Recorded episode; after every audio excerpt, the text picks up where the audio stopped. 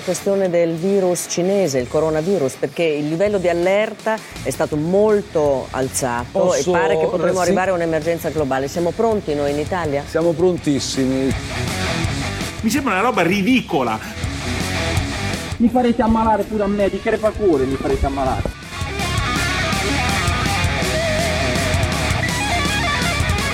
So che a qualcuno qui in Albania sembrerà strano che 30 medici e infermieri della nostra piccola armata in tenuta bianca partono oggi per la linea del fuoco in Italia.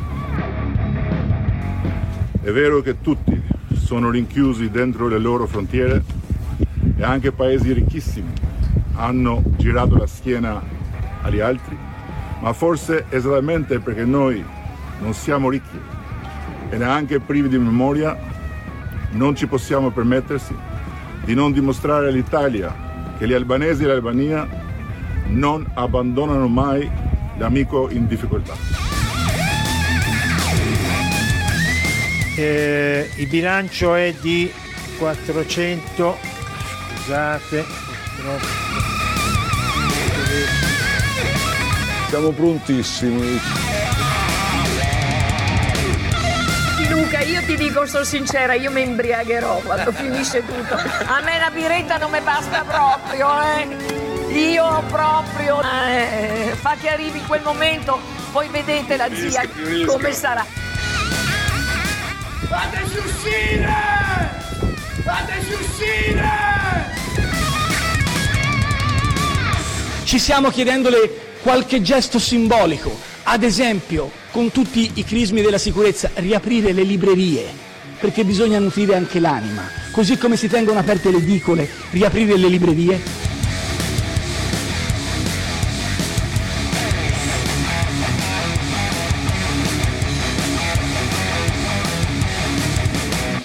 Siamo prontissimi. Ricominciamo, mi dispiace.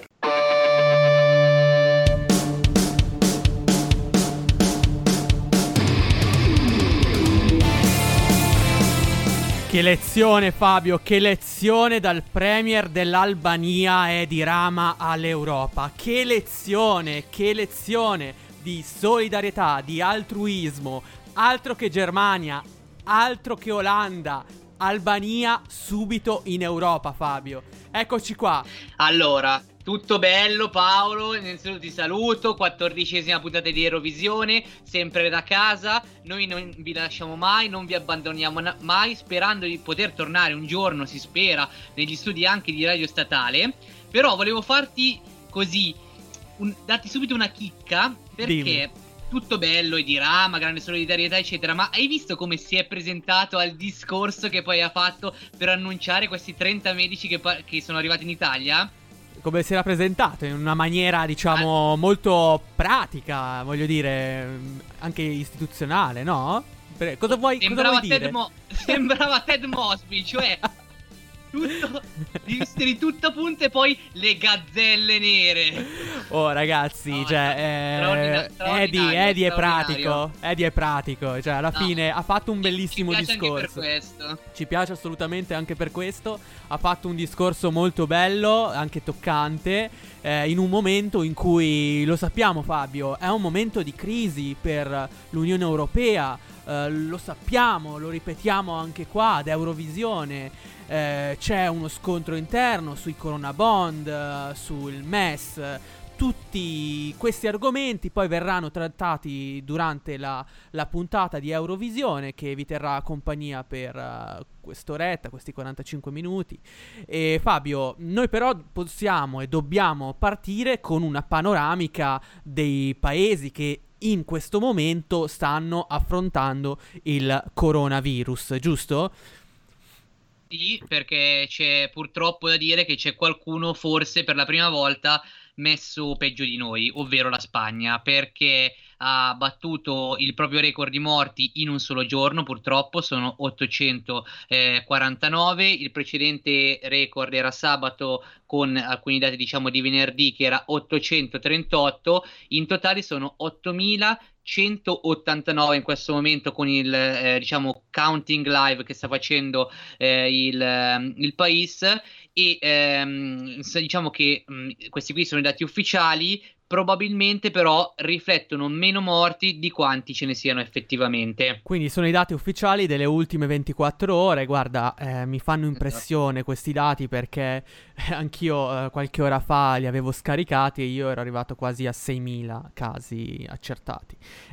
continuano a salire, Sa- salgono a un sì, ritmo incessante. Continuano Fabio. a salire a salire, sì, sono 94.417 in tutto il paese, più che altro è che oggettivamente sono al collasso, nel senso che tutti gli ospedali che potevano usare li hanno usati, tutte le, temper- le terapie intensive eh, sono piene fino al, al limite, eh, c'è un grosso problema di rifornimenti e quindi tutte le eh, varie comunità autonome o comunque chi gode più di, ehm, diciamo, di più autonomie oppure eh, le varie regioni insomma si stanno mobilitando quasi personalmente, quindi c'è un problema anche di eh, gestione tra Madrid e eh, le varie parti della Spagna e eh, notizia di oggi è che per la prima volta Barcellona e quindi la regione della Costa Brava ha superato invece quella della comunità di Madrid. Ecco, dati drammatici, certo il dato che eh, ho prima dato eh, delle 5.000, quasi 7.000, 7.000 casi sono ovviamente da riferirsi nell'arco di 24 ore, eh, esatto, come hai detto esatto. tu c'è stato un incremento del, del 12%, del 12,7% eh, rispetto al 14% 18% di venerdì e al 18% del, del, del giorno precedente. Ehm, sì, la, la, Spagna, la Spagna è un paese che sta affrontando il coronavirus e forse non ha tutti gli strumenti per affrontarlo. Eh, non stiamo parlando solamente di cash, di soldi, di denaro, ma anche di kit, di mascherine, di guanti. Lo abbiamo già detto l'altra volta, nella scorsa uh, puntata, nello scorso episodio di Eurovisione moltissimi medici, moltissime infermiere, infermieri eh, sono a rischio contagio e eh, tanti si sono anche infettati. E, ehm, e, allora la Spagna questa settimana ha cercato di comprare dei kit, dei test per il coronavirus dalla Cina, però sono arrivate dei kit tarocchi che non funzionavano. Cioè, dovevano essere dei kit veloci, ma questi kit erano totalmente, come posso dire, inutilizzabili. Al che, eh, oh, sai, si, è sca- si, è scatenato poi tutto un dibattito all'interno dei media spagnoli. Ho seguito un po' appunto la vicenda. E insomma, sì, il governo ha le sue colpe, però eh, ha poi chiesto eh, informazioni alla Cina. La Cina ha risposto che l'azienda eh, che aveva fatto partire l'ordine non era un'azienda autorizzata. E quindi, boh, chissà che cosa è arrivato. Forse degli involtini primavera al posto dei, dei test. Cioè, non, non, si capisce. Il che noi ci, noi ci scherziamo su questa cosa però capiamo che comunque il momento è drammatico e sai, quando sei in un'emergenza e hai bisogno di curare le persone, perché ripetiamolo, è fondamentale, è fondamentale il test per il coronavirus, perché questo virus, no Fabio, agisce anche attraverso gli asintomatici. Esatto, ma eh, a proposito di mascherine, sarà contento Macron che proprio in questa settimana ha annunciato un ponte aereo con la Cina per far arrivare milioni di mascherine cinesi, insomma, proprio fa un po' ridere che l'abbia fatto praticamente il giorno dopo in cui la Spagna ha sostanzialmente detto che tutte le mascherine che arrivavano dalla Cina erano tarocche e sì. quindi eh, diciamo un po', un po', attapirato come direbbe il signor Staffelli. Il, sig- il, signor Macron è un po' attapirato. Il signor Emmanuel Macron. Emmanuel Macron che ricordiamocelo era stato colui che aveva detto no francesi andate pure nei teatri al cinema. E poi il giorno dopo a dire no siamo in guerra attenzione chiudiamoci tutti a, tutti a casa. Eh, un'altra cosa che riguarda Macron di questa settimana è il fatto che l'ho letto sulle Figaro su Le Monde ehm, che lui adesso ha intenzione di rendere autosufficiente la Francia per quanto riguarda la produzione di mascherine. Ha detto proprio questo, noi Oh, vogliamo, vogliamo produrre le mascherine solo per noi, cioè non solo per noi, per, eh, per gestire il nostro bisogno di mascherine. Eh, poi bisognerà capire se queste mascherine verranno date a altri paesi, eccetera, eccetera. Però sappiamo che questo per ora, eh, su- sulle prime pagine dei giornali francesi, è la notizia del giorno. Quindi eh, Macron, che oltre a combattere ovviamente in Europa con, con l'Italia no? sui, sui Corona Bond, adesso combatte anche per le mascherine eh, per i francesi. Ehm, allora, eh, qualcos'altro dalla Francia? Cosa abbiamo? Eh, niente, continuano le norme restrittive. eh, I casi salgono, mi sembra. eh, quindi. Sì, eh, 418 nelle ultime 24 Sì. ore. Ma ritornando un attimo al discorso mascherine, Sì. allora eh, ti racconto questo aneddoto che raccontava oggi Le Monde, scriveva oggi in home page. Praticamente ieri Macron è andato in questa fabbrica di mascherine eh, a, vicino a Nangerre, ok? E eh, questa fabbrica, tra l'altro, è una delle più importanti in questo momento in Francia. Diciamo, tutti gli occhi sono puntati appunto su eh, fabbriche di questo tipo e sta lavorando H24 7 su 7, praticamente facendo i turni, eccetera. Non si stanno fermando mai, è uno sforzo immane, ok? E ehm, diciamo che ehm, appunto Macron ha, ha visitato questo posto dicendo: No, noi vogliamo, giustamente come ricordavi tu, eh, essere indipendenti dal punto di vista delle mascherine. E quindi cosa hanno fatto? Ha eh, dichiarato di voler eh, ehm, produrre più di 10 milioni di maschere alla settimana in Francia. Fino alla fine di aprile, praticamente, là. per arrivare appunto alla piena indipendenza. In tutto questo, e diciamo per quello dicevamo che è un po' attapirato, nel frattempo ha aperto i canali con la Cina per farle arrivare. Quindi la domanda è: ma li vuoi produrre tu o li vuoi far arrivare dalla Cina? Perché se poi quelle de- che arrivano dalla Cina sono pure tarocche, abbiamo fatto la frittata. Eh, eh, sì, eh, questo bisogna capirlo perché sì, poi mh, bisognerà anche capire i tempi perché non credo che sia, sia immediata, poi siano immediati i rifornimenti di mascherine, ma eh, al di là delle mascherine il dibattito francese eh, si è infocato anche sul, eh, sul- su alcune dichiarazioni di Madame Le Pen, eh, che è diciamo il capo, la guida del Rassemble- eh, Rassemblement National. Marina, Marina, Marina. Marina. E la grande Marina Le Pen, cos'è che ha detto? Sta dicendo che il coronavirus è frutto di un esperimento di laboratorio, no? Anche noi in queste, in queste ore, no? Col TG Leonardo ne sappiamo qualcosa, no? Per chi non lo Eh, sapesse. amico mio. Ma poi torneremo anche su quella cosa lì nella- durante la puntata. Comunque, Marine Le Pen quindi sta sostenendo che il coronavirus è stato creato in laboratorio dai cinesi eh, e sta dando quindi benzina, spago alle tutte le teorie complottiste sul, sul coronavirus, sul laboratorio. Eh, noi lo vogliamo ripetere anche perché è un dovere giornalistico farlo. Eh, numerosi scienziati hanno dimostrato che il coronavirus, ahimè, è il prodotto della natura, quindi il salto da animale a uomo è venuto per vie naturali e non è stato fatto in laboratorio, quindi questo lo vogliamo ripetere Fabio, no? Fa sempre bene dirlo. Eh, certo che eh, effettivamente se uno dice, eh, se uno ci pensa, sai, eh, è vero, ci sono dei laboratori, però quanti laboratori ci sono in Cina e in altri paesi dove si sperimentano poi eh, vari virus, eccetera. Ecco.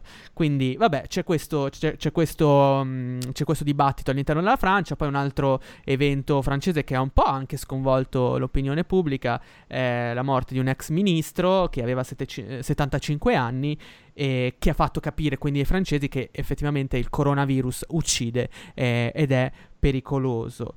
Eh, tuttavia, eh, il primo ministro francese Edouard Philippe eh, venerdì lo ha detto, ha fatto una dichiarazione e ha detto siamo ancora all'inizio dell'ondata epidemica, quindi eh, in Francia Se lo dice lui, se lo dice lui prove generali di, di picco che noi stiamo, stiamo eh, eh, sperimentando in questo momento, dico noi italiani, Fabio. Eh, Fabio, allora spostiamoci in un altro paese. Lo, lo faccio scegliere a te, visto che sei il nostro. Ma Io di direi riferimento, vai. sinceramente che eh, in questo momento forse quello più interessante è la Germania. Sì. Perché? Allora, eh, si è parlato tanto in questi giorni della mancata solidarietà tedesca nei confronti dei paesi più colpiti come Spagna e Italia per la questione Corona Bond, ovvero praticamente una ripartizione del debito eh, tramite appunto delle obbliga- del, dei bond diciamo emessi a livello europeo Sì. eh, specifici appunto per questa situazione. Però eh, più che altro forse ehm, non si è parlato della distanza tra eh, i morti tedeschi e quelli italiani. Ora è sempre brutto fare la conta dei morti, non, il- il- la conta dei morti non è sempre sinonimo di una migliore o peggiore sanità, però effettivamente eh, andando a calcolare quelli che sono eh, la parità di contagi e di morti in parità di giorni, cioè Sì. per esempio al ventinovesimo giorno di contagio eh, i ehm, morti tedeschi eh, sono molto meno di, ehm, di quelli italiani. Eh, diciamo Mm. che eh, però il lato del contagio non, ris- eh, non rispecchia questo dato, cioè ci sono più contagi. Fabio, cosa mi vuoi dire? Che i tedeschi perché- sono stati più bravi a gestire la situazione? Eh? Coronavirus? O sono più Allora, forti? questo, so. è- questo è quello che, di- questo è quello che dicono Cosa vuoi loro, dire, Fabio? ovvero dillo, i- dillo, non avere eh, paura, dillo. Fabio. Allora, no, no, non ho paura. Allora, eh, questo è quello che dicono loro, nel senso che loro dicono: no, ma noi siamo stati più bravi perché l'abbiamo preso prima. Questo secondo, Eh. diciamo, tutti i vari esperti virologi tedeschi e il, il Ministero della Sanità tedesco. Sì. Nel concreto, però, quello che sottolineava oggi, per esempio, eh, Signorelli, Carlo Signorelli, che è un professore eh, del San Raffaele, Sì. eh, praticamente diceva: no, attenzione, però in Germania eh, sono stati colpiti la fascia più giovane, ok? Quindi quella, eh, c'è stata una, una dinamica diversa, eh, una quota, diciamo, molto più bassa delle infezioni Sì. che nel caso in cui appunto eh, si fosse stata colpita diciamo la fascia più anziana della popolazione come è successo in Spagna e in Italia i casi sarebbero stati diversi Certo. ok questo è vero però è anche vero che ehm, tra l'altro eh, in- non esiste una classificazione di morti per covid all'interno dell'Organizzazione Mondiale della Sanità Sì. e quindi potrebbe anche essere che eventualmente le cliniche tedesche o gli ospedali tedeschi non eh, diano diciamo eh, delle informazioni sui morti per covid o meglio non classificano per esempio dei morti per polmonite come morti per eh, coronavirus Ah, ecco, vedi. ok che potrebbe essere un- una- un'altra cosa, però effettivamente diciamo che fa un po' riflettere questa situazione. Diciamo che i Sì. contagi ad ora sono oltre sessa- 67.000, ok? Sì. Eh, con eh, i vari contagi, diciamo, eh, mh, contati dalla Zeit Online che fa appunto il counting. Quindi eh, live 67.000 dei in. Ger- in tutta Germania, in tutta la Germania 67.000 casi accertati di coronavirus, giusto Fabio? Esatto, il numero delle infezioni esatto, si è raddoppiato in una settimana e le vittime attualmente sono 652, quindi Ok. diciamo che il tasso di mortalità è intorno allo 0,8%. Sì, allora tra le città più colpite mi sembra che eh, ci sia Berlino. Eh, allora, mh, Esatto. prendiamo come esempio Berlino perché sappiamo che, lo abbiamo ripetuto più volte, la Germania è uno stato federale, quindi sì, eh, c'è un governo, possiamo dire centrale, però eh, poi ci sono i vari land no?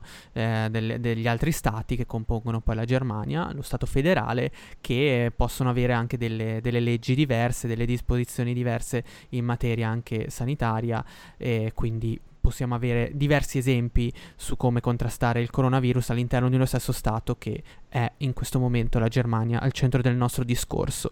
Però prendiamo per esempio la città di Berlino, ecco Berlino è una delle città tedesche più colpita dal, dal coronavirus ed è anche giusto cercare un po' di capire cosa sta succedendo a Berlino, eh, insomma cosa sta facendo eh, la municip- municipalità di Berlino per contrastare il, il coronavirus. Ecco, eh, insomma le, le restrizioni sono più o meno quelle italiane, un pochino più soft.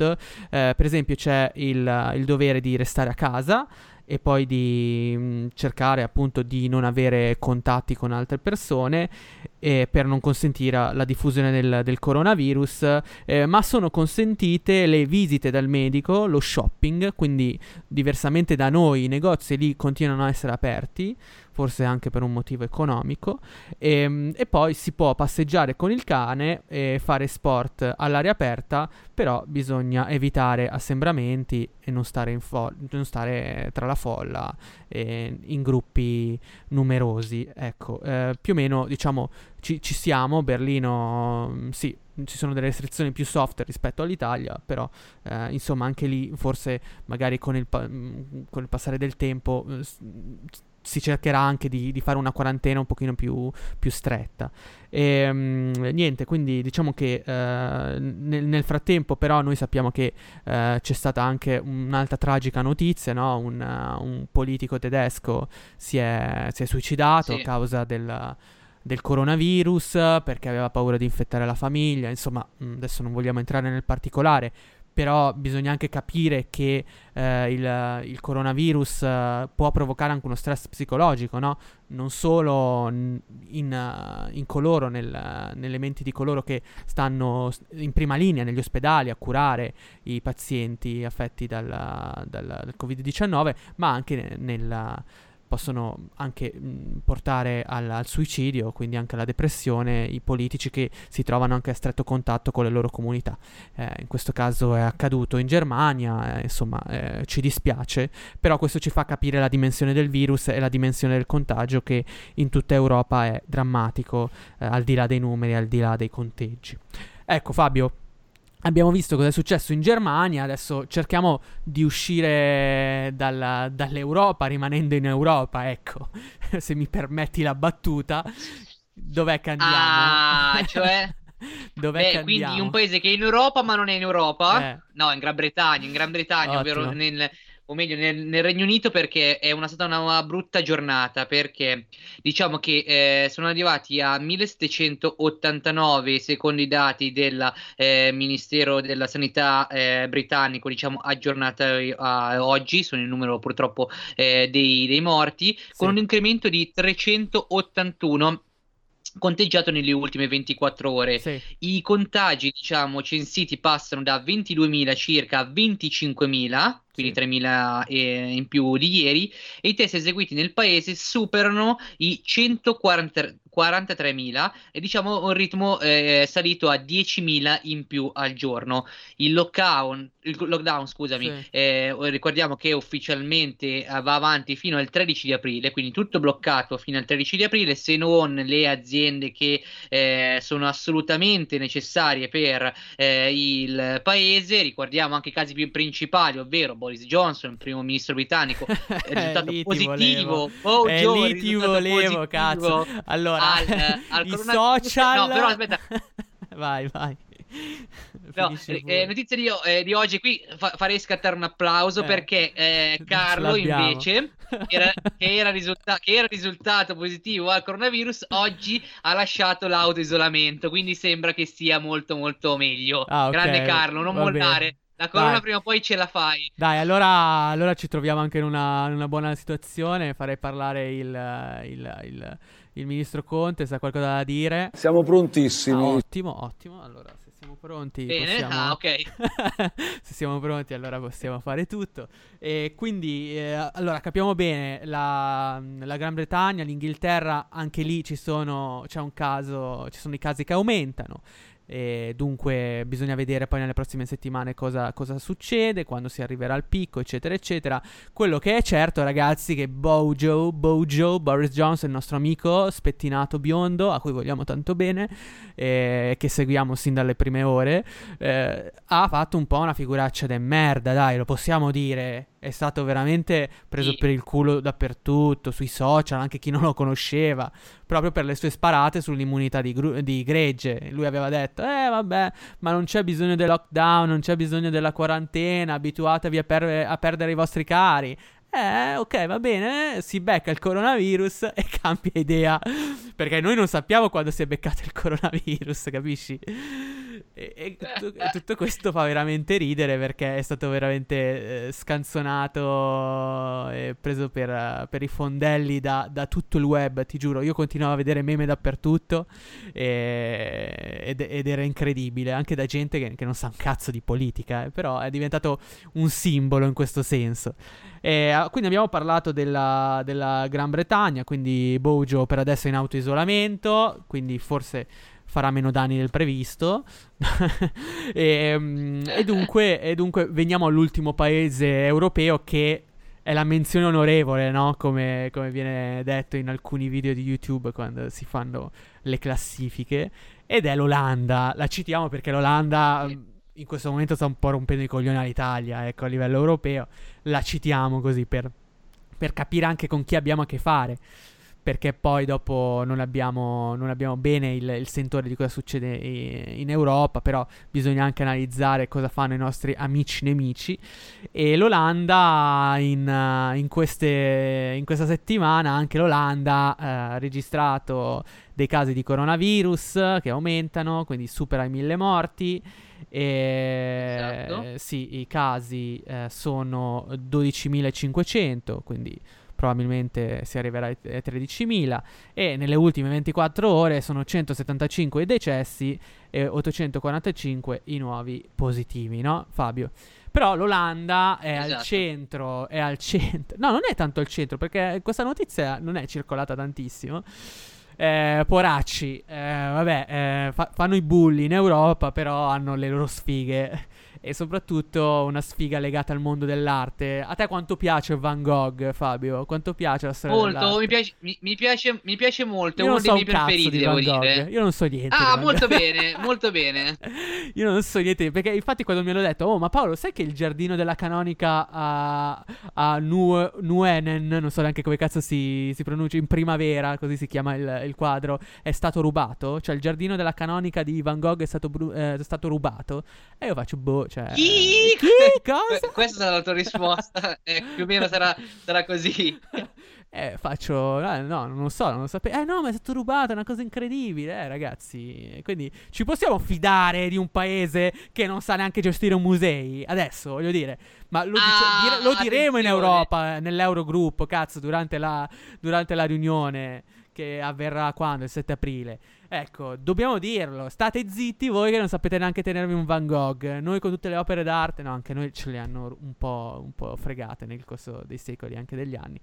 Eh, però, ah, no, per valore que- del Van Gogh in tutto questo? Eh, il valore del Van Gogh non lo so, quanto, credo che varrà un Inestimabile, po'. perché in realtà tutti, devi sapere che tutti questi eh, dipinti di grani, insomma, Van Gogh che è più grande sì. nella storia dell'arte, hanno proprio un valore inestimabile. Cioè, praticamente lo stima il mercato nero. Nel momento in cui questi ladri vorranno rivendere eh. ai ricettatori il, um, il loro quadro, eh, il prezzo, diciamo, lo farà il mercato. Io sono, convinto che, io sono convinto che lo ritroverò qua. per rubare le cose. Ah, ecco. Io sono convinto che lo ritroverò qua al mercato delle pulci di Assago. Ora sono certo. Adesso mi sono stampato sì, la sicuro, foto, cioè... lo becco. Farò la mia offerta di 50 euro e me lo porto a casa.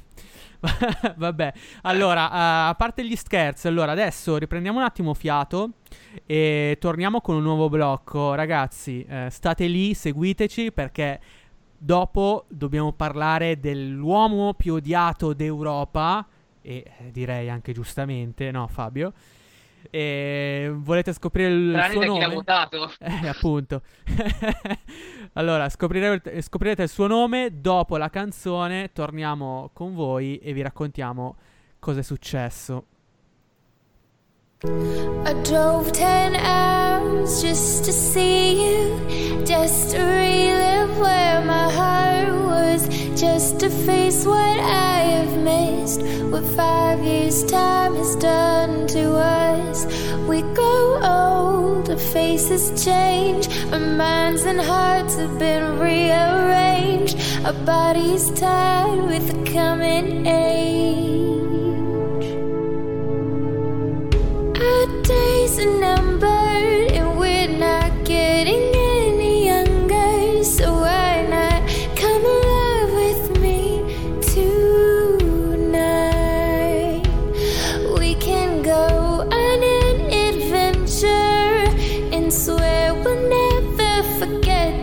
summer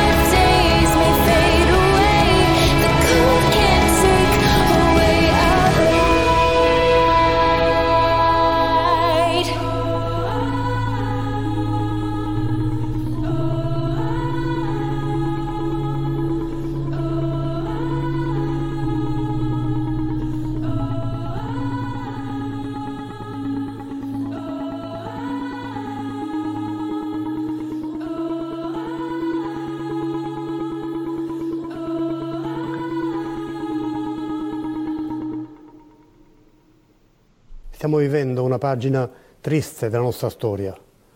no, scusi, avevo un po' di...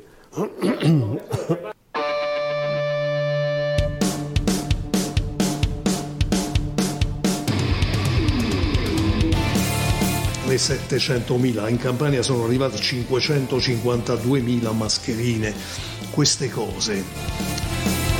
Ma tu vedi un po', impressionante, Valleo.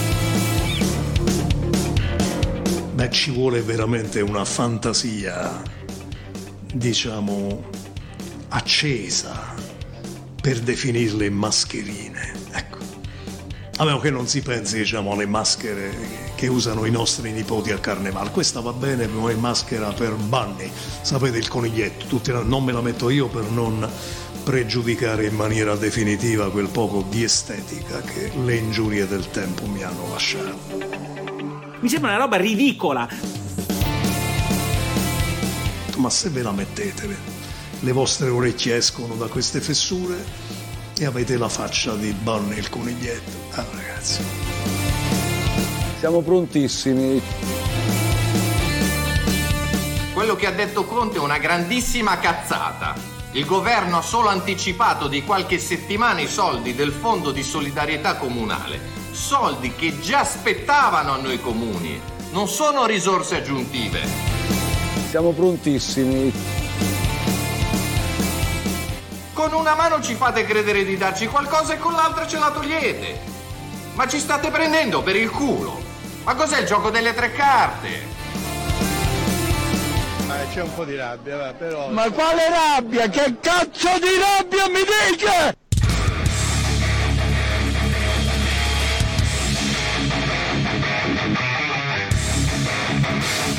E rieccoci qua in onda. No, incredibile quando dice il gioco. Ma cos'è il gioco delle tre carte?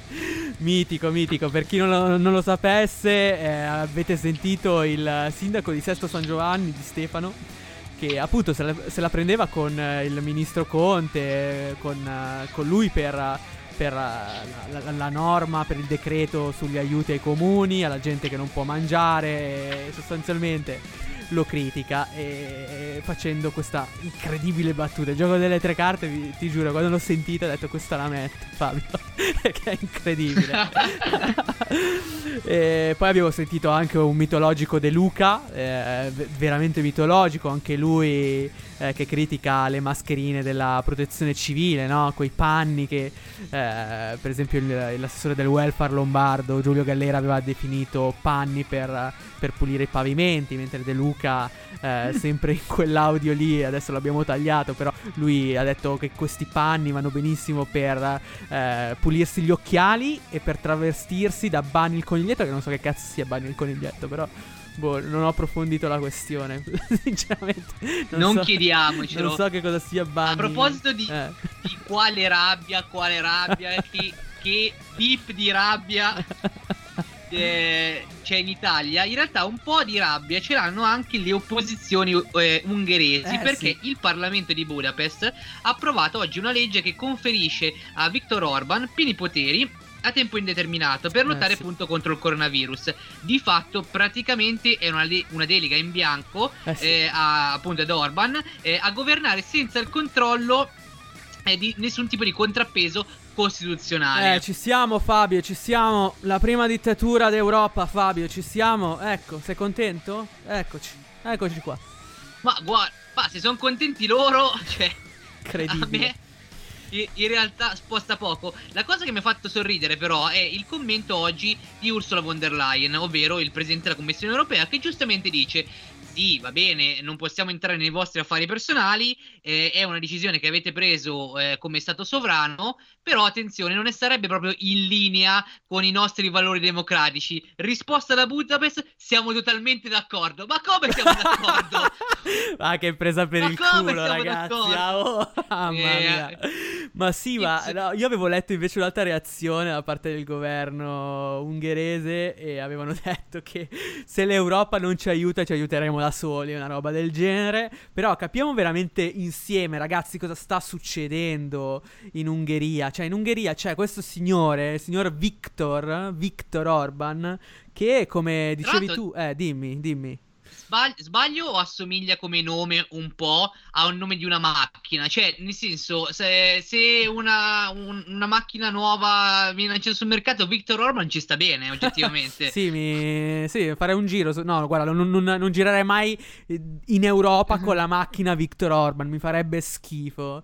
Eh, a parte il fatto che potrei fare una battuta, non eh, prenderebbe pochissimi canali radio, no?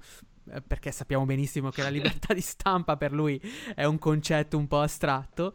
Eh, però, no, allora, eh, spiegando bene che cosa è successo, eh, guarda, eh, già noi ne parlavamo ieri sera, perché poi la notizia è uscita ieri sera e sui gruppi ne abbiamo un po' parlato, no? Per capire anche un po' la portata di questa, di questa notizia che eh, n- non sembra, ma è importante per, eh, per la stabilità dell'Europa in, in questo momento. E c'è da chiedersi se effettivamente questa notizia possa creare unione all'interno dell'Unione.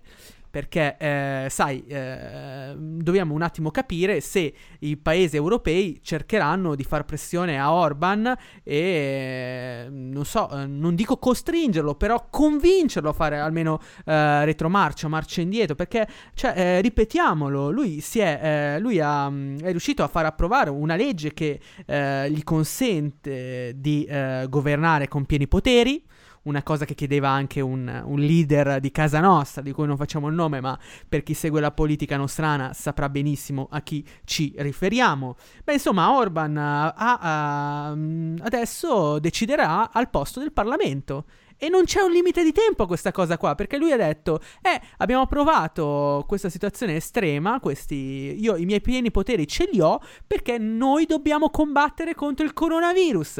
E il coronavirus è un nemico invisibile, e il nemico invisibile non si sa quando se ne andrà eh, via dal- dall'Ungheria. E perciò io non posso mettere un limite di tempo ai miei pieni poteri. Insomma, belle scu- scuse, belle buone per eh, instaurare, eh, adesso non dico una dittatura, però un, uh, una sorta di regime che era nell'aria da tempo, Fabio, no? Perché sappiamo che eh, Sì. Orban ha- aveva dei problemi con l'Europa anche all'inizio della- dell'emergenza del coronavirus, anche prima, diciamo.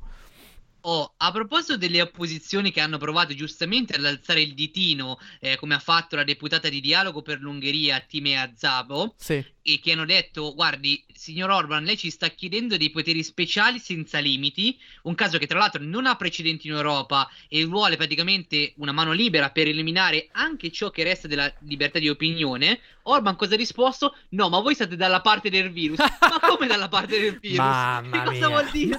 Mamma mia, ma cazzo, ma come i bambini. Ma cosa sono? Il curva al coronavirus col- con le bandierine col, col simbolo del coronavirus? Ma no, che ma roba è? quest'uomo è una roba incredibile perché poi alla fine, cioè, sono, sembrano veramente delle battute, degli sketch comici. Però, ragazzi, pensiamoci bene, sono delle cose drammatiche perché lui ha detto anche un'altra cosa eh, sul coronavirus, ovvero si è collegato alle fake news, no? Lui dice che ci sono certi giornali, almeno quelli non controllati dal suo partito, che eh, non sanno trattare adeguatamente i fatti legati al coronavirus, quindi danno fake news e creano confusione e malcontento nel, nel paese. Fabio, che cosa vuol dire sta roba qua? Cioè, dai. Secondo, cioè che in realtà eh, lui accusa di fake news tutti quelli che non la pensano come lui. È chiaro. E in tutto questo ha, ha praticamente stilato una legge per cui chi eh, verrà eh, pescato a diffondere notizie false, o meglio quelle che lui e il suo partito ritengono notizie false, si becca fino a 5 anni di galera. 5 5 anni, di eh. galera è tantissimo, ragazzi. Cioè, veramente. Ma non è tanto il fatto di io vado contro la legge, è il fatto. Cioè, che i 5 anni di galera sono un deterrente. Perché è chiaro che se io, giornalista, devo scrivere un pezzo sul coronavirus e poi mi chiedo, cazzo, ma se, se metto male questa virgola qua, io rischio 5 anni di galera. eh, mi metto a scrivere su Topo Gigio, su Banni il coniglietto. Che eh, in questo caso un, un nostro ascoltatore ci sta dicendo Bunny il coniglio è Bugs Bunny. Eh, boh, sì, mm, vabbè, non era così immediata la, la cosa, no? Il collegamento con De Luca. Vabbè, eh, per, per non andare oltre, ehm, quello che, che volevo dirti e che volevo chiederti, Fabio, c'è un dibattito all'interno di casa nostra, e lo hai detto, no? Eh, soprattutto l'area di destra è con Orban, penso alla Meloni, Salvini. Ecco, loro dicono che Conte è peggio di, è peggio di Orban. Cosa vogliono dire, Fabio? Perché io non l'ho capito. Cioè, spiegamelo. Tu sei d'accordo? Ma no, nel senso, cioè, eh, penso che eh, abbiano eh, detto no, eh, che Conte probabilmente eh, vuole eh, essere il- talmente protagonista che nel concreto No, vuole no, essere allora, Fabio, un- lo- la Meloni soprattutto è andata oltre, ha detto... Allora, Conte è uguale a Orban, forse peggio di Orban, perché Orban almeno ha avuto i suoi poteri dal Parlamento. Vabbè, eh, lo abbiamo già detto, chiaro, cazzo, hai la maggioranza, e vabbè, è schiacciante dalle altre cose. Vabbè, comunque. Eh, Orban è stato, diciamo, come posso dire, mm, è stato, gli è stato dato il permesso dal, dal Parlamento, mentre Conte fa quello che vuole in Italia, ci cambia le autocertificazioni, eccetera, con eh, i DCPM, come si chiamano, adesso lo pronuncio sempre male, comunque con i decreti, e dice, "Eh, Conte alla fine ha totale libertà, non è neanche passato dal Parlamento. Secondo te è una cosa normale da dire questa? Io non lo so, cioè, non riesco tanto a capirla. No, piccolo, ri- piccolo ripasso di, ehm, di democrazia parlamentare in, eh, in Italia. I decreti è vero, ci sono, però poi i decreti vengono ratificati dal Parlamento. eh, Non è che eh, questo Ecco. qui può fare come cavolo vuole, nel senso che giustamente fa dei decreti e poi dei decreti, insieme ovviamente con il governo, vengono eh, ratificati dal Parlamento. Ma è un- semplicemente eh, diritto parlamentare italiano, cioè non è che se ne sta inventando niente Conte, eh, lo sta applicando in un momento appunto di straordinarietà. E se non lo deve applicare adesso, quando lo deve fare? Assolutamente, assolutamente. Poi eh, diciamo che Conte non ha annullato le elezioni, cioè Orban sì. Orban No, ha- tra, la- tra l'altro, tra l'altro, co- Cioè, Conte, non. Conte non ha messo limiti alla, alla- alla libertà di stampa. Cioè, eh, ragazzi, cioè, parliamoci chiaro adesso. eh, Meloni, Salvini e tutta la loro banda non è la stessa cosa. E poi è chiaro che. Poi, sai, ehm, mai dire mai. Cioè, voglio dire, eh, io adesso non, non ti so dire cosa diventerà Conte e cosa non diventerà Conte. Ma quello che Conte è adesso è tutto tranne che un dittatore simile Orban, ecco. E, e questo eh, vorremmo dirlo proprio in maniera chiara e chiarissima. Però eh, tu hai, hai poi parlato delle dichiarazioni dell'Europa, cosa ha detto l'Europa, insomma, tanti mi hanno scritto in privato, mi hanno detto, ma Paolo, ma com'è possibile che l'Europa dopo 2, 4, 6, 8 ore non abbia ancora detto una parola su Orban? Cioè, ci ha impiegato un po', no Fabio, a, a metabolizzare Ci la cosa? fo- Forse un po' troppo nel concreto, è brutto da dire, ma in questo momento Orban forse è l'ultimo dei loro problemi, nel senso che eh, davanti a una situazione di pandemia eh, di questo tipo, forse Orban, la questione Orban eh, in questo momento non è tra i principali pensieri dell'Europa, anche perché poi ovviamente eh, purtroppo la decisione, purtroppo per piacere eventualmente di chi ha votato Orban, eh, questa decisione appunto è stata presa dal Parlamento, dove Orban ha i due terzi della maggioranza e quindi mh, è comunque una decisione di tipo eh, democratico, parlamentare, quindi non- l'Europa non è che può entrare dentro la sovranità di uno Stato. Però sai Fabio, allora l'Ungheria è entrata nel 2004 eh, all'interno dell'Unione Sì. Europea. Noi sappiamo che in questo momento Macedonia nel nord del, sì, del nord e, ehm, e Albania eh, stanno per eh, così iniziare i negoziati per l'entrata all'interno del- dell'Unione Europea. Io mi chiedo Ah, tra l'altro, scusami Eh, Paolo, ti- vai, ti interrompo. vai, vai. Queste- questa solidarietà dell'Albania è giustamente una solidarietà importante, eccetera, l'abbiamo, però è anche in quell'ottica. Ovviamente mi faccio vedere, nel senso che eh, tra poco inizierò eh, i negoziati per l'entrata nell'Unione, sono tutti, diciamo, punti che acquisisco eventualmente poi in Europa. Eh. Ma eh, secondo me non è assolutamente una cosa negativa, cioè non è... No, loro no, potevano no, anche no, non cioè, farlo. non, eh. non è maliziosa, non è maliziosa, però ovviamente è tutto un, eh, un- No, qualcosa che secondo me è un bellissimo gesto perché è un gesto comunque, è uno sforzo per un paese povero. Lo abbiamo sentito in apertura al discorso del Premier di Rama. Eh, loro hanno mandato quello che avevano. Chiaro, ehm, Chiaro, cercano chiaro. anche di far capire che appartengono a uno spirito europeo. Cioè, io preferisco una roba del genere che la propaganda, scusami se lo dico ancora, cinese e russa. Cioè, nel- nell'ultima settimana noi avevamo i mezzi militari russi che sfrecciavano per, eh, per l'Italia fino, fino a Bergamo, ecco, quando in realtà non, non c'era bisogno di, di tutta quella propaganda, perché alla fine stavamo- stiamo parlando di propaganda russa. Però abbiamo concesso di fare questa propaganda russa perché abbiamo anche un ministro degli esteri, ehm, diciamo, propenso a, a queste cose, a questi atteggiamenti verso la Russia. Ma dai, sì, ma quel video di lui all'aeroporto, ma cioè, vabbè, io sto parlando di Di Maio, ovviamente. Un ministro degli esteri? Abbiamo un ministro degli esteri? Non, lo sapevo, non me ne ero accorto. Sì, Nell'ultima del- legislatura non me ne ero accorto. Sì, sì, è il ministro degli esteri che invece di dire virus dice virus, perché è, è degli esteri effettivamente. si pronuncia così all'estero, virus. Vabbè, lasciamo perdere. Eh, volevo leggerti due cose. Allora, eh, David Sassoli, David Sassoli ehm, dice sostanzialmente che da una crisi si deve uscire con democrazia e forse anche con ancora più democrazia. Eh, ovviamente è una frecciatina a- ad Orban e sostiene che eh, appunto bisogna proteggere i nostri valori eh, lasciando aperti i parlamenti e la stampa deve essere libera quindi nessuno può usare questa pandemia per manipolare la eh, nostra eh, libertà. E poi, come sappiamo, il partito eh, di Orban fa parte del Partito Popolare Europeo, giusto? Del PPE. e che al momento è guidato da Donald Tusk e anche Donald Tusk ha più o meno ribadito la- eh, la- l'importanza della democrazia, eccetera, però diciamo che la sua critica è un po', come posso dire, ehm, così poco decisa, è un po' insipida e dunque è stato criticato il PPE, vabbè, comunque, sai, eh, dobbiamo un attimo aspettare e in- nelle prossime, eh, nei prossimi giorni comunque eh, credo che ci saranno dei colloqui con Orban, con l'Unione Europea e speriamo che la, la situazione in Ungheria possa, possa poi cambiare, Fabio. Tu hai qualcos'altro da dire sull'Ungheria, su Orban? No, mi faceva un attimo sorridere, diciamo, come è arrivato questo voto, nel senso che un voto Sì. di questo tipo deve avere il quorum dell'80% secondo Sì. le leggi ehm, ungheresi, no? Sì. Il problema è che, eh, diciamo che c'erano arrivati vicini nella prima votazione, nella seconda votazione cosa hanno fatto? Hanno abbassato il quorum e quindi tutti contenti. Sì, sì, e ma niente, fino sem- all'ultimo lui ha semplicemente- cercato. Sì, sì, assolutamente, assolutamente. Lui fino all'ultimo ha cercato il- i pieni poteri, abbassando il quorum, perché all'inizio era difficile mettere d'accordo tutti. Eh, poi ha abbassato il quorum, è riuscito a farsi approvare tutto quello che voleva fare, farsi approvare e ragazzi ci è riuscito. Eh, una, Ah, ok. una, una cosa, eh, prima ho citato la Macedonia del Nord, eh, evento degli eventi, la Macedonia del Nord è entrata a far parte della Nato, vabbè, se ci interessa, eh, questo è quanto.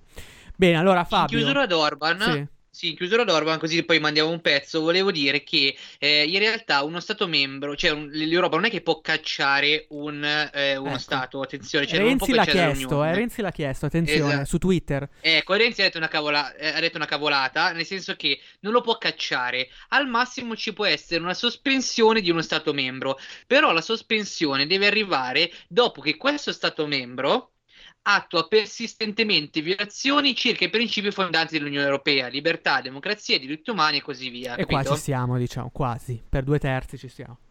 Sì, diciamo, sì, però è, è quel persistentemente che è la chiave, capito? Cioè, una volta, eh, due volte, eccetera, può passare, anche se sono misure di questo tipo assolutamente drastiche. Certo. Se lo fa per tutta una serie di volte, allora in quel caso si può sospendere.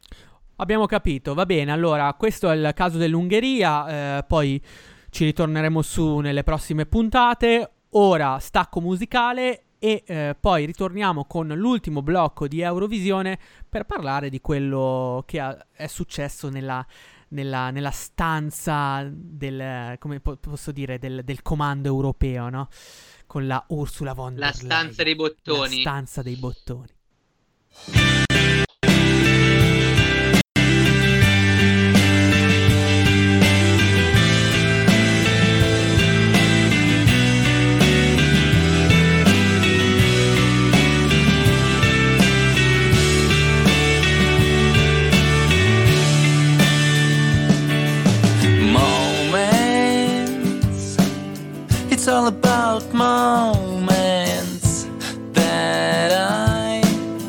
Share on with you, yeah. Always. It's all about always that I I will be loving you just to be okay,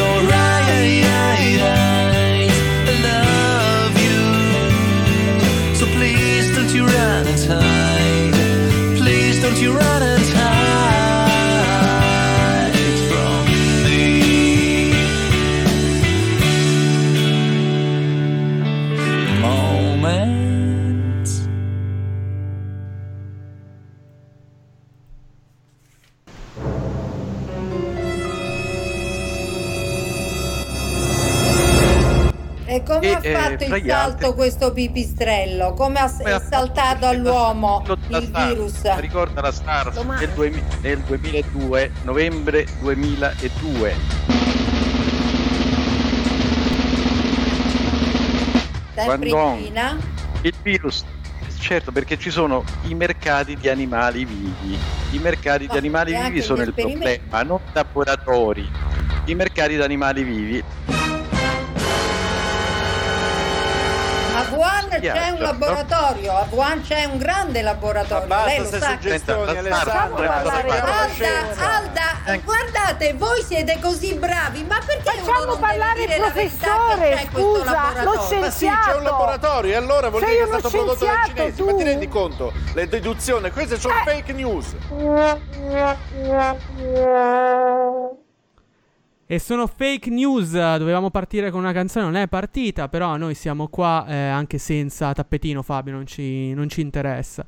Abbiamo appena sentito, eh, chi abbiamo sentito? La Mussolini, che in un programma di divulgazione scientifica mi hanno detto, credo, eh, non era D'Urso forse, eh, si è parlato... Sì, sì, giusto.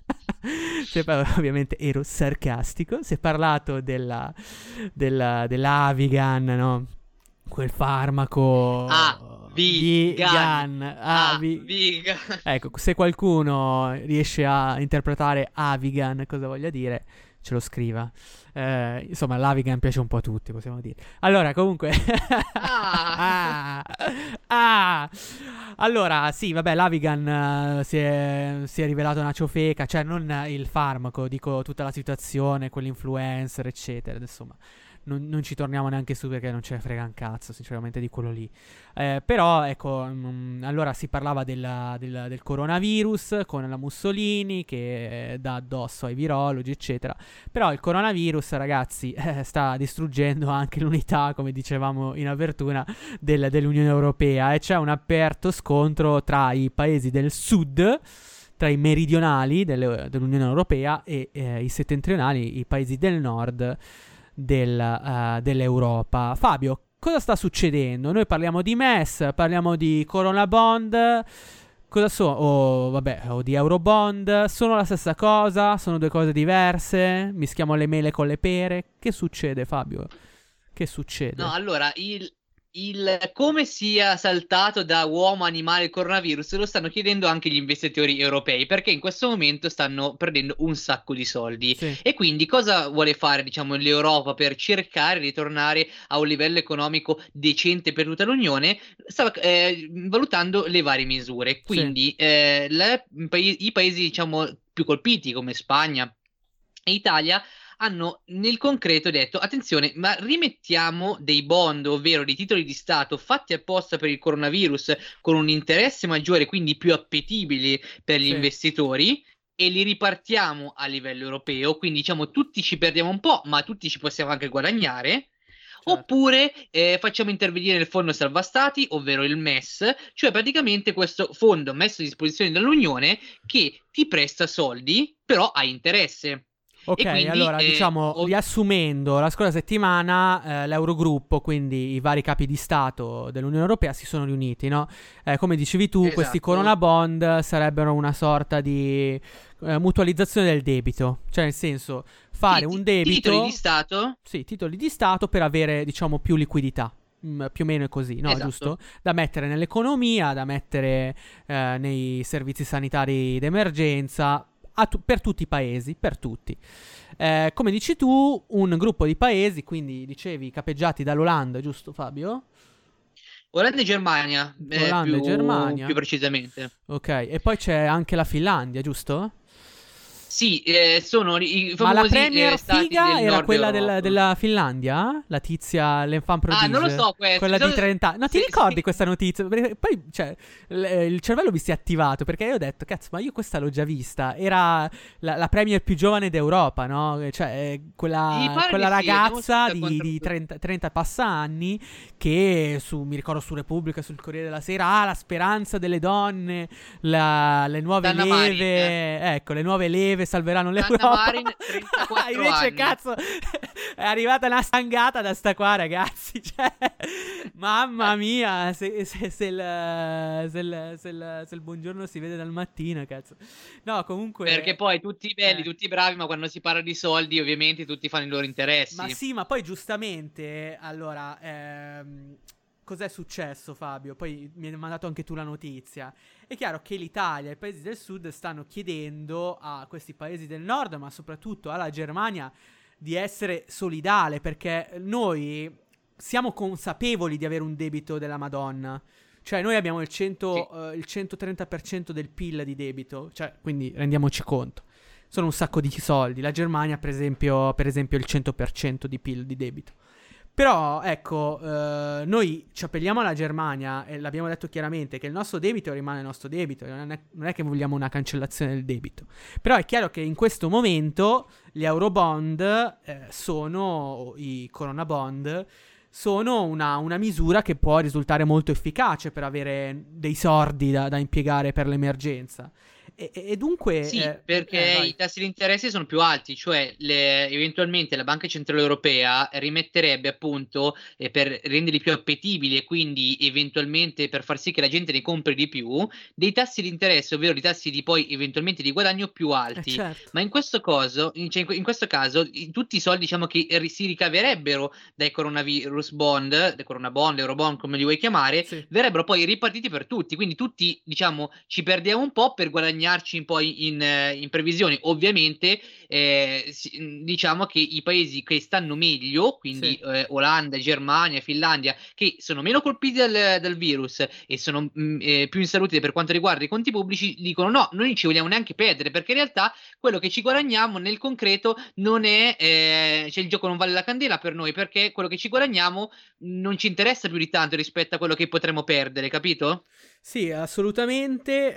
Eh, prima di parlare poi del MES, che è un'altra cosa, eh, sai che in queste ore è stata inviata una lettera, eh, pubblicata una lettera su, sull'Allgemeine Zeitung, che è uno dei... eh, no, adesso magari l'ho detto a metà, il nome è completo tedesco del- di un quotidiano molto famoso in Germania, eh, che ha pubblicato una lettera che è stata firmata da, i- mh, da alcuni esponenti politici, soprattutto di, eh, di area di centrosinistra eh, italiana. In particolare chi? In dai, particolare il nostro amico Galenda che non ci risponde su, su Messenger, lo vorremmo tanto qua in trasmissione, però credo che ora abbia un po' da fare, però noi speriamo sempre in una sua osp- ospitata qua da- ad Eurovisione. Comunque c'è anche lui eh, tra i firmatari di questa lettera e questa lettera dice una cosa molto interessante. Allora, innanzitutto richiama, eh, richiama i valori dell'Europa e questo è molto importante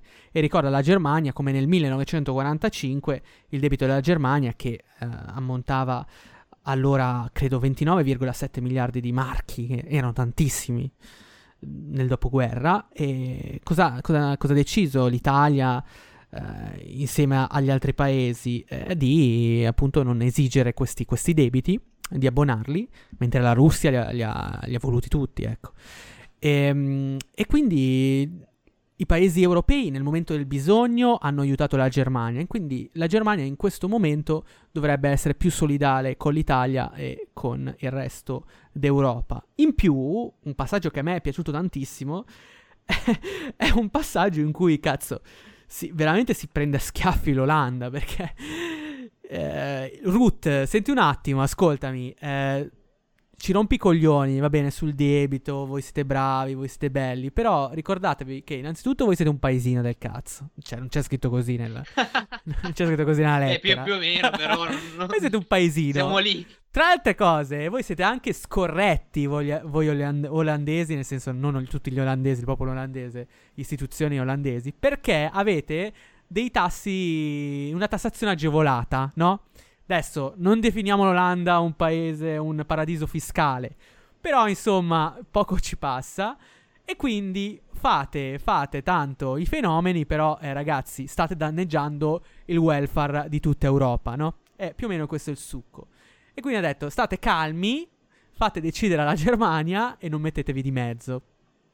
E questo più o meno... Oh, diciamo, diciamo che la lettera ci ha fatto godere, di la verità. Cioè, No, oggettivamente, a me sì. tantissimo. Ma anche- tantissimo. No, però bisogna ricordare sempre una cosa, cioè quando noi ce la prendiamo con la Germania, molte volte si dice, eh no, ma perché la Merkel ci vuole male, eccetera. Allora, ricordiamo un attimo la storia della Merkel. Questa ragazzina eh, eh, c- ehm, in- a eh, 13 anni ha visto praticamente crollare il muro di Berlino. Tu dici, vabbè, chi se ne frega. No, no, Il problema però non era, diciamo, No, nel senso, nel senso, chi se ne frega della Merkel che guarda eh, il muro di Berlino crollare? Eh, è importante perché eh, la Merkel, perché Angela viveva a Cottbus, che non è nella parte, diciamo, che abbiamo sempre considerato più, eh, an- mh, più democratica, più civilizzata. La parte occidentale, eh, più- diciamo, del muro. La parte occidentale de- della, della Germania, appunto dell'ovest, ma era nella parte della Germania dell'est, dove le condizioni di vita erano assolutamente molto più complicate. Certo. Quindi ha sempre portato avanti un'idea unitaria e di Germania, ma anche di Europa. Certo. Cioè, quando eh, parla la Merkel, in realtà sì, parla la Merkel, ma per il. eh, il concetto per la struttura dell'ordinamento statale tedesco Sì. E quindi anche per la struttura del Parlamento tedesco, Sì. essendo un tipo di legge proporzionale, cioè quindi i vari partiti di governo che prendono più voti si mettono insieme per formare delle coalizioni che poi vanno a governare, Sì. diciamo che eh, le espressioni non sono semplicemente di Angela Merkel, sono anche della parte, chiamiamola un po' minoritaria del Parlamento, ma indispensabile perché ci sia ancora un'unità di governo, capito? Sì, un'unità di governo che poi si va a riflettere anche su un'unità europea, perché è quello che dicono alla, alla Merkel, non solo da- dagli stati del sud, ma anche all'interno appunto della, della stessa Germania, per esempio i Verdi, eh, criticano la posizione di intransigenza della Merkel perché le ricordano che questo comportamento, questo tergiversare, questa continua critica ai paesi, tra virgolette, fannulloni con con un debito appunto molto alto, è una critica che può portare un, eh, all'incremento del- di un anti-europeismo che in questi giorni, cara Angela o Angela, sta veramente infocato- infocando i social network, i social media. Io ti giuro, per me è anche difficile continuare a eh, difendere un progetto europeo perché, eh, nonostante tutto, comunque, grazie al cielo, regge. Però bisogna dimostrare in questa situazione che l'Europa può restare unita anche eh, in, una, in una questione che può dividere, ehm, una questione anche, diciamo, comprensibile, perché i paesi ricchi non vogliono indebitarsi per, per, per nulla, cioè voglio dire, non, non vogliono eh, assum- assumersi dei rischi, perché anche loro hanno fatto comunque fatica a eh, raggiungere quello che hanno raggiunto e comunque è un discorso che noi possiamo anche capire, cioè non è che mh, siamo scemi e non lo capiamo. Però bisogna anche capire che ci troviamo in una situazione particolarmente difficile, una situazione storica eh, e eh, davvero difficile. E dunque bisogna cercare di eh, giungere a un compromesso anche velocemente. E tuttavia ehm, comunque eh, sappiamo che questi corona bond non si sa se vedranno la luce perché eh, ha fatto discutere anche una, una dichiarazione di qualche giorno fa, eh, sempre a un quotidiano tedesco della Ursula von der Leyen, che ha detto che eh, la, la commissione non, sta, eh, non ha preso in, in considerazione i corona bond e, e questo ha fatto incazzare un po' tutti, anche chi lavora all'interno delle istituzioni europee, che come David Sassoli ha detto, ma come? Cosa dici Ursula? Ma cioè, fino, fino all'altro giorno, cazzo, non mi sembravi tanto in disaccordo sui corona bond, adesso vai in Germania e dici il contrario. Poi ovviamente l'Ursula nel giro di qualche giorno ha un po' ritrattato dicendo che sono al vaglio eh, diverse soluzioni, però insomma eh, di un'altra cosa si parla, eh, oltre Corona Bond, è di questo benedetto MES che adesso Fabio riassumiamo proprio in due secondi. Lascio a te la parola così almeno eh, cerchiamo di, di far capire ai nostri ascoltatori che sono due cose diverse i, i Corona Bond dal, dal MES. Sì, perché prima di tutto il- MES, cioè il Fondo Salva Stati europeo, c'è già, quindi è già un'istituzione, ovvero semplicemente è un fondo appunto che serve per aiutare i paesi in, di- in difficoltà e per essere, eh, funziona più o meno come una banca. Sì. Diciamo, eh, proviamo, proviamo a spiegarlo nel modo più semplice. eh, mh, e corretto nello stesso tempo. Cioè, eh, presta soldi ad interessi. Ecco, eh, sugli interessi poi vengono decisi di volta in volta. Eh, in questo caso, ovviamente, eh, Italia e Spagna, per esempio, che dovrebbero usufruire di questo fondo salva stati, avrebbero dei tassi interesse minori rispetto a quelli che aveva avuto la Grecia per la grande crisi economica del ehm, eh, 2011. Capito? Diciamo questi tassi di interesse potrebbero poi portare anche a delle riforme, come posso dire, eh, strutturali di un paese, come è avvenuto in Grecia, no? Cioè, ci Chiaro, sono chiaro, anche delle, esatto. delle condizioni in più, ecco.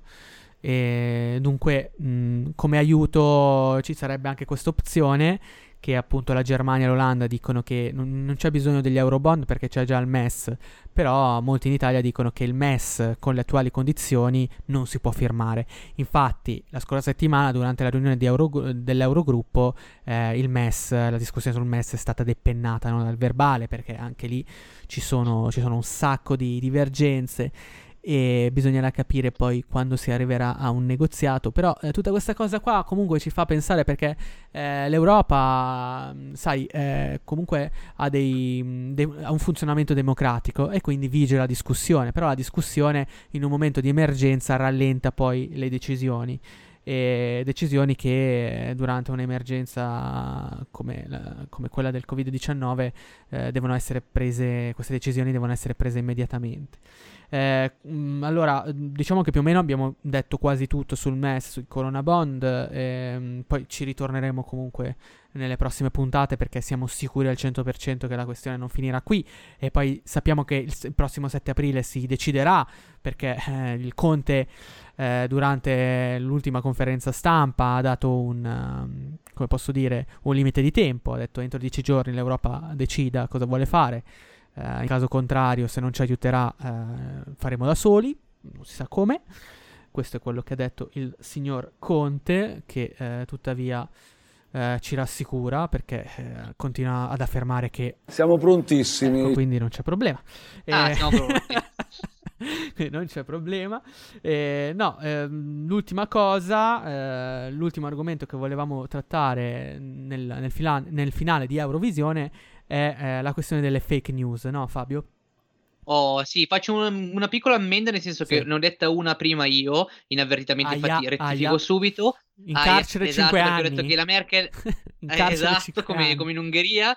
No, perché ho detto che la Merkel nell'89 aveva 13 anni, ho sbagliato, ne aveva 35, scusate. Ma giusto per rimanere in tema di eh, fake news, diciamo che la Commissione europea ha chiesto alle principali piattaforme online di intensificare gli sforzi per combattere appunto le fake news e sta lavorando con loro per alimentare anche una pagina web destinata a contenere la disinformazione sul coronavirus. Ricordiamo che in Italia pochi giorni fa è uscita diciamo, una classifica delle migliori eh, trasmissioni che eh, diciamo trattano l'argomento con più esattezza. Ovviamente sicuramente Eurovisione è al primo, pre- Ah, ecco. al primo posto, staccato. No, scherziamo, diciamo Ci che mancherebbe.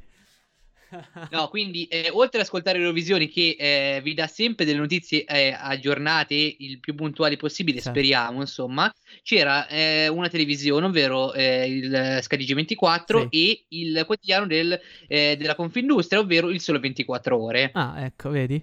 Beh, ottimo, ottimo. Vuol dire che comunque qualcosa di virtuoso lo facciamo anche noi. Allora, volevo ricordare un'ultima cosa.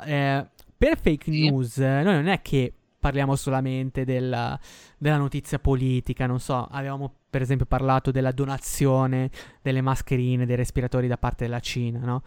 Oppure altre cose sulla Russia, ma cose ragazzi pratiche, per esempio medicine miracolose, l'Avigan, ecco, eh, lo, lo rip- Avigan, eh, lo ripetiamo, eh, oppure mm, non so, circolava di tutto, l'aglio, la vitamina C, eh, i gargarismi con la candeggina, cioè una, una roba assurda, cioè Eh, i gargarismi con la candeggina, roba al raga, limite del ma io vado ai paranormale, matti, ma non è possibile, i gargarismi con la candeggina, ragazzi, ma andate sul sito, sulla pagina Facebook del ministero, del, del- del governo, veramente hanno dovuto fare un'infografica a caratteri cubitali dove dicono non fate i gargarismi con la candeggina perché non uccide cioè ma, ma, eh, ti rendi conto dove siamo arrivati Fabio Noi siamo qua a parlare di Unione Europea, ma quanti capiranno i nostri discorsi? Se c'è gente nel Vabbè, 2020 che, fa, che pe- prende in considerazione, in considerazione di fare i gargarismi con la candeggina.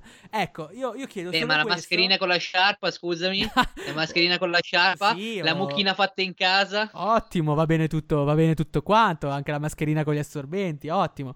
Però ecco, ragazzi, ehm, calmi, cioè eh, non vabbè, sappiamo che gli ascoltatori di Eurovisione eh, sono, sono immuni a queste puttanate da web, eh, quindi però ragazzi, se qualcuno vi dice di eh, spalmare sui vostri eh, sui vostri freni del burro, su- sui freni a disco del burro, non lo fate, ecco perché, ecco, eh, voglio dire, eh, correte il serio rischio di ammazzarvi e così dovete prendere in considerazione tutti quelle, quegli spot magici che trovate su- sui social che vi garantiscono la guarigione dal Covid-19. Ecco, attenzione, mi raccomando, perché è molto importante.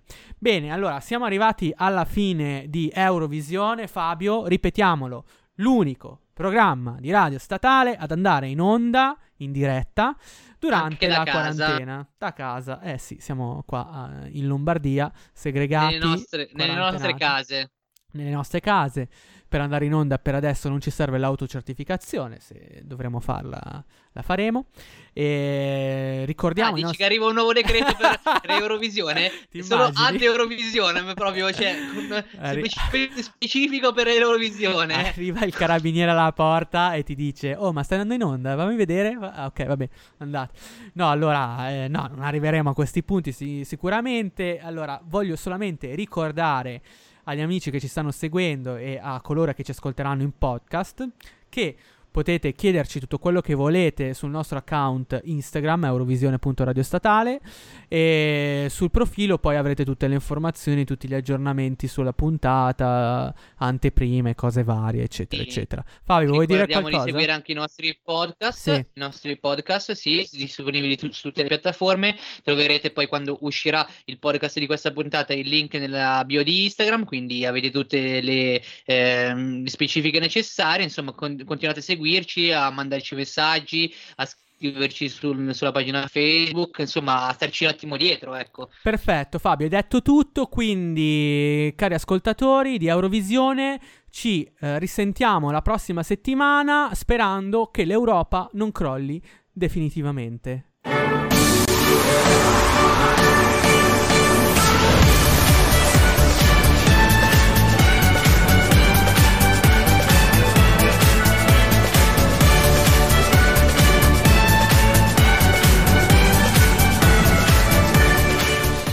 Siccome siete in pista, mi raccomando, non mollate, anzi, aumentate del doppio la vostra attività.